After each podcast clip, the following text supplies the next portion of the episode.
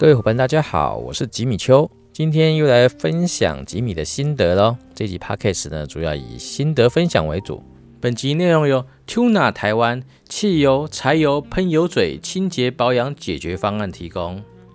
TUNA 是德国一间非常有名的油品制造商，它专门提供宾士、奥迪、福斯这些厂商来使用。TUNA 9系列呢，使用独门的配方，分别清洁及润滑保护汽柴油喷油嘴，彻底解决喷油嘴的燃烧式脏污，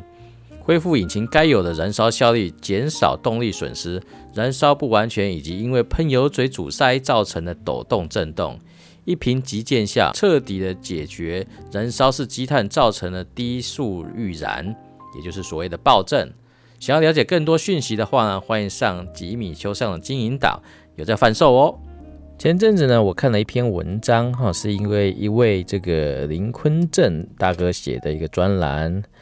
他提到的是一个意外的敌人比世仇更恐怖。其实故事是这样子的哈，我们先来讲故事了。他说呢，和泰汽车在2020年的11月推出了计程车队，然后取名为 YOXI， 它有点像日文的那个 YOXI 的意思 ，YOXI。他说意思呢是这个 U Taxi 的意思，主要的这些车子呢是5年内的新车，司机入会之后呢，终身免月租费。第一个记得关键字免月租费，保证每天的这 APP 叫车会有10趟。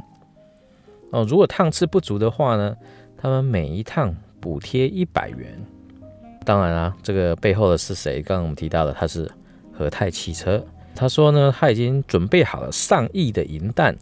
来准备呢，在2020年底呢达到2000辆，2021年呢能够达到5000辆车。哦，这个是一个全新的一个服务。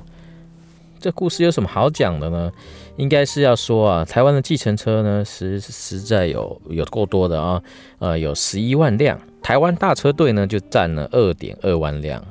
01年呢，率先引进了这个卫星轿车的服务，换手3个老板呢惨淡经营，终于在呢12年上市，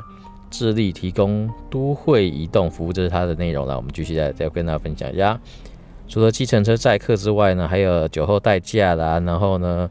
无障碍送医、小黄搬家哦，这么多东西我都不知道呢。那其实最重要就是说，他前阵子Uber 进来台湾的时候呢，各大的这些小黄呢都在跟他匹敌作战，我希望能够呢把这个 Uber 赶出去，然后让确保他们这个计程车可以生存的下来。那大家也知道后来的结果呢，当然就是Uber 呢就被彻底的转型了。不再是所有你想要有车子呢，你想要出来赚钱呢，就可以开着车上路去载人哦。必须要有这个良民证，要有这个职业车行的一个靠行，然后一堆规矩啊。所以说现在 Uber 呢，在台湾原本的优势呢，就越来越小了，就跟叫计程车一样。大家为什么还要做 Uber 呢？是因为 APP 方便，还是因为便宜？哦，那相信有做过 Uber 的这些听众朋友们呢，你们应该都知道答案是什么了。那大家一定会很好奇啦，和泰汽车卖 Toyota 卖得好好的，搞了一个 iRent 出来之后呢，为什么又搞这个 YOXI 出来呢？那吉米去年当然没有参加他们的记者发表会，那我只是在旁边看这场戏啊。那也是因为后来呢去做了一趟 YOXI， 问了司机之后呢，才知道他后面在玩的一些游戏啦。那我们继续把这个林大哥分享的内容，我们继续再看下去啊。他上面提到啦，和泰的 YOXI 呢，只是大战略中的一步棋哦。那全国汽车销量呢，占了30%，计程车10辆里面有8辆是 Toyota。从造车、卖车、修车、租车、保险、车贷，上下整合几乎全做了啊。最重要的一个部分呢，就是说和泰他们思考更高的战略地位，要用 MAAS Mobility as a Service 架构涵盖整个台湾都会移动的平台服务。在这个 iRent 呢，它主要的特色呢是自驾型的共享汽车，那 YOXI 呢则是副驾驶的一个共享汽车，有没有一个是自己开，那一个是就是附带有驾驶的一个共享汽车。哦，那这个共享汽车事业呢，可以说是它在这个 MAAS 呢想要来做延伸，从这个销售的部分呢延伸出来的一个方式啊。而 YOXI 的价值呢更胜 iRent、全台湾将有数百万人下载 APP 并搭乘 YOXI， 和泰呢将获取巨量的会员资料跟移动数据，创造的价值呢绝对比 YOXI 呢的计程车本业收益还来得高。整篇文章的重点来了，羊毛出在狗身上，猪来买单。和泰会投入大量的预算来补贴 YOXI 呢，哪怕亏损了3-5亿元呢，只要能够建立起 MAAS 的大平台，亏点钱其实不算什么。但对于年获利不到3亿元的台湾大车队来讲呢，这可是本命钱。台湾大车队如果想要活命的话呢，必须要跳脱计程车的这个思维。这已经不是一个不对称的叫做什么降维打击。意思就是说呢，一家完全跟你无相关的产业呢，可能是完全不同的产业呢，它跳进来你这个市场呢，跟你打一个完全不一样维度的一个战略。当它站在一个高度高你一个维度的战略位置，三维打二维的，就像用手捏死一只蚂蚁，蚂蚁到死的那一刻呢，可能还搞不清楚它到底怎么是被弄死的。智慧型手机呢灭了傻瓜相机，美食外送呢冲击了泡面的销量。最近的例子呢，则是特斯拉准备卖冷气，这个我不知道啊。那日本大金呢被吓得唰唰蛋，对不起，我弄死你只是顺便，跟你无关。意外的敌人呢，比你的世仇呢更恐怖。好了，这是他的这篇文章的内容啊。吉米呢讲的这个哩哩啦啦把它讲完了，终于换我来分享我的经验了啊。今天会讲这个问题呢，其实主要就是说呢，后来吉米在前阵子有搭乘了这个 YOXI 的计程车，他司机大哥呢，他分享给吉米的这些讯息呢，也是不外乎，我很好奇的问他，你原本台湾大车队跑得好好的，你干嘛来参加 YOXI 啊？那他第一个点就是说呢，因为啊，那个在疫情去年初的时候呢，疫情刚开始的时候呢，大家都是不敢出门的，对不对？那大家的这个搭乘的意愿都大大的降低啦，没有客人可以载。但是呢，台湾大车队呢，并没有缩减，应该说并没有暂缓，也并没有给他们任何的这个月租费的一个减免或是暂缓。所以说呢，他们缴的非常的吃力，非常的辛苦。他说他一个月要缴3000多块钱的月费在这个上面，但是他都没有班可以出，他都没有车子人可以载，那还要缴这个，对他们很多司机来讲是一个很大的压力。那后来呢，这个YOXI出来之后呢，跟他们讲，不用，你们接下来加入我们之后呢，不用月费了，不用月费，不用担心啊，不用月费。再来呢，刚刚也有提到了，每天保证你至少10张单，没有10张单的话呢，他补贴你。他就直接补贴你钱，不管那时候是多少钱，忘记100块是多少钱了，反正就是呢，他保证你每天都有基本的收入。那这些运将呢，当然就想要来跳槽啦，因为台湾大车队呢有一个很大的问题，就是说呢车子太多了，相对来讲呢轿车呢就会被分散掉了，它的机会就降低啦，对不对？你就占到客人的几率呢就降低了，但是呢每个月还要缴这么多的一个费用呢，对他们来讲压力很大。那今天对面不用缴钱了，然后呢又保障你有这个收入的话，而且当然他们有要求车子啦，至少要5年内的新车呢，他们马上就跳过来了。这是第一个点。后来呢我就问他说，那这样子你就保证有这个单。因为我那个时候是从新店往外做的，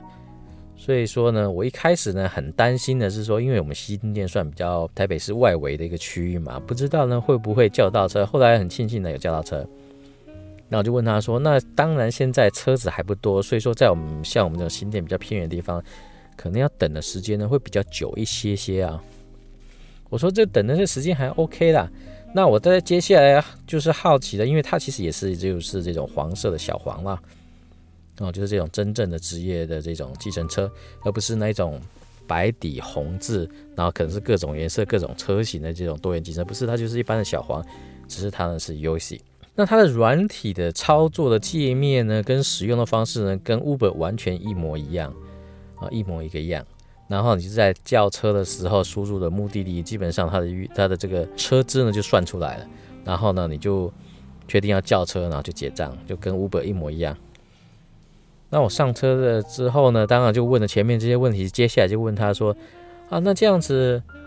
你们现在都透过这种 APP 啊，然后我们 user 呢都透过信用卡来付钱啊，那这样子你们的手续费高不高？哦，当然大家都关心这个点嘛，手续费高不高啊，对不对？那问讲呢，他也说了啊，那这个之前呢，在那个车队的时候呢，这手续费蛮高的，所以说在早期你看大家都会说跟你讲啊，刷卡机坏，那 U 卡机坏，你能不能付现啊？这个是早期遇到的一个问题，主要就是手续费比较高嘛。那在这个地方呢，他们说来这一家之后呢，手续费不高，他们可以接受，然后呢，他们又不用月租，他们赚的钱呢，就是扣掉的这些趴数之后呢，他就是实赚的啊。那我就更好奇了，哎，司机大哥，那这样子合泰到底在赚什么啊？第一个，他又不跟你收月费，然后呢，他又不从你车资里面去扣巨额的成交的手续费，哎，那到底有什么好处啊？到底在赚什么东西呢？我就很好奇，他就问他，司机大哥呢也跟我讲说，对，他也很好奇，那这看起来都是亏钱，那他们在图什么东西呢？然后所以说他呢也问了当时招他进去的这个专员呢，问他们说，啊，你们这样子的公司到底在赚什么？看起来要亏很大呢，吼，又不像是这些国外的这些独角兽啊，主要是洗这个天使啊、洗恶魔的，他们这些 A 轮、B 轮、C 轮的钱呢，看起来不像是和泰这么有钱，到底图的是什么呢？然后这司机大哥呢，他问出来结果之后，他就跟我讲答案啦，他就说，哎，乘客先生，你知道吗？他说在北北基啊，每一天大家在坐计程车的金额的交易流有多少呢？我说我没有概念。他说可能没有几千万也有上亿哦。我说哇，有这么多哦，每天有这么多钱在跑哦。他说对啊，他们那时候也是这样子跟他讲说，你看看每天都有几亿的钱在计程车这个行业里面跑。如果说呢，今天有一家公司跳出来，他今天不是要赚计程车司机的月租费，他也不是要赚交易金额里面巨额的抽佣，那他赚的是什么呢？其实就像刚刚这个文章里面讲到的，他其实是想说，哇，你看，如果说每天有这么巨额的交易啊，哦，他只要先拿个 5%， 接下来拿个 10%， 那接下来再来慢慢增加的时候呢，假设一天有1000万的这样的一个交易，我们今天有过水，来 1%、2%， 然后接下来更多的时候呢，那个金额才是很可怕的啊。这就是为什么很多厂商呢，他很想要跳进来去做这种第三方支付啊，或者说是要什么配啊，因为过水的钱才是真正好赚。你不要看那小小的哦，小小的钱，那整个流量起来的时候，那是非常赚很大的一个钱啊，这是我们想象不到的一个部分啊。这个故事里面呢，他讲到的一个重点就是说，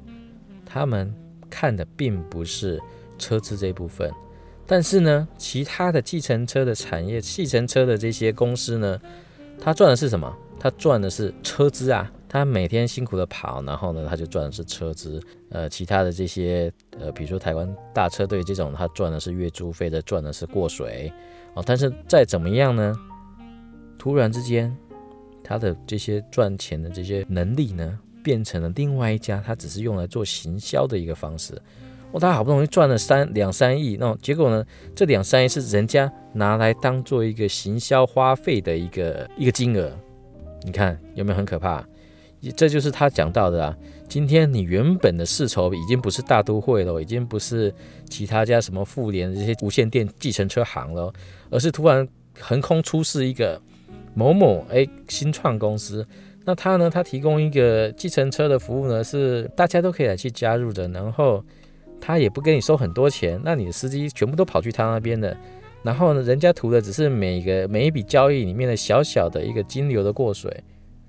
然后但是呢，人家赚的钱呢，比你一年赚的钱还多，哇，怎么办？有没有很可怕？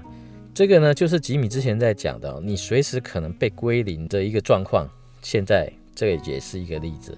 你本来的赚钱的本事呢，哇，很厉害，很会做什么东西，结果呢，变成别人免费招揽客人的一种手段。所以说，你需不需要改变呢？你需不需要想一些新的方式呢？你说台湾大车队要怎么样改变呢？其实我后来也在路途上也在想，台湾大车队还能怎么改变呢？好像有点难度哦。这其实就像我自己在电商遇到的状况一样，今天我们面对的是一个大金鱼，它是一个财团，它什么都没有，它有的就是钱呢、啊，对不对？他可以拿产品的这个折扣来当做他的行销的武器，但是我们呢，却是透过赚产品这个销售的这个他的毛利呢来做生存的。那今天呢，我们的这些毛利呢，变成他的一个行销的一个武器了哦，哇，然后我们就被打趴了，对不对？这个就是各行各业目前接下来会遇到的一个状况，横空出世的一个。另外一个领域的一个公司呢，突然跳到你的这个领域里面来，然后把你杀一个措手不及。哇，原来还有这一招！原来人家不是为了赚钱而赚钱，而是为了另外一个方式。除了他讲的，还有个人资料，还有个人的消费行为啊，这些都是一个很厉害的一个招数。我另外再讲一些例子啊，你知道大家现在啊，我们刚刚好过完了一个新年，对不对？哦，11月、12月过完了，接下来呢？财政部呢要开奖了，统一发票的这个中奖的号码。好啦，接下来大家会怎么找？传统的方式呢，就是看报纸，然后上网呢，把这一次的中奖的号码呢，把它列出来，末尾数是三个呢，哪些号码就把它列出来，然后呢，这样一拿到你的发票呢，一笔一笔这样对。哦，这张没有好啊，下一张没有好哦，很人工，对不对？那但是呢，听到这里呢，大家脑袋里面是马上跳出来想到，就是说呢，啊，吉米真的很傻呢。现在有一些 APP 啊，你只要拿着你的这个相机对着你的发票，嗶一下，然后就像人家这个扫巴扣一样，嗶一下，他马上就跟你讲这张发票有没有中奖，你就可以放旁边，没有中奖放旁边，没有中奖放旁边，没有中奖放旁边，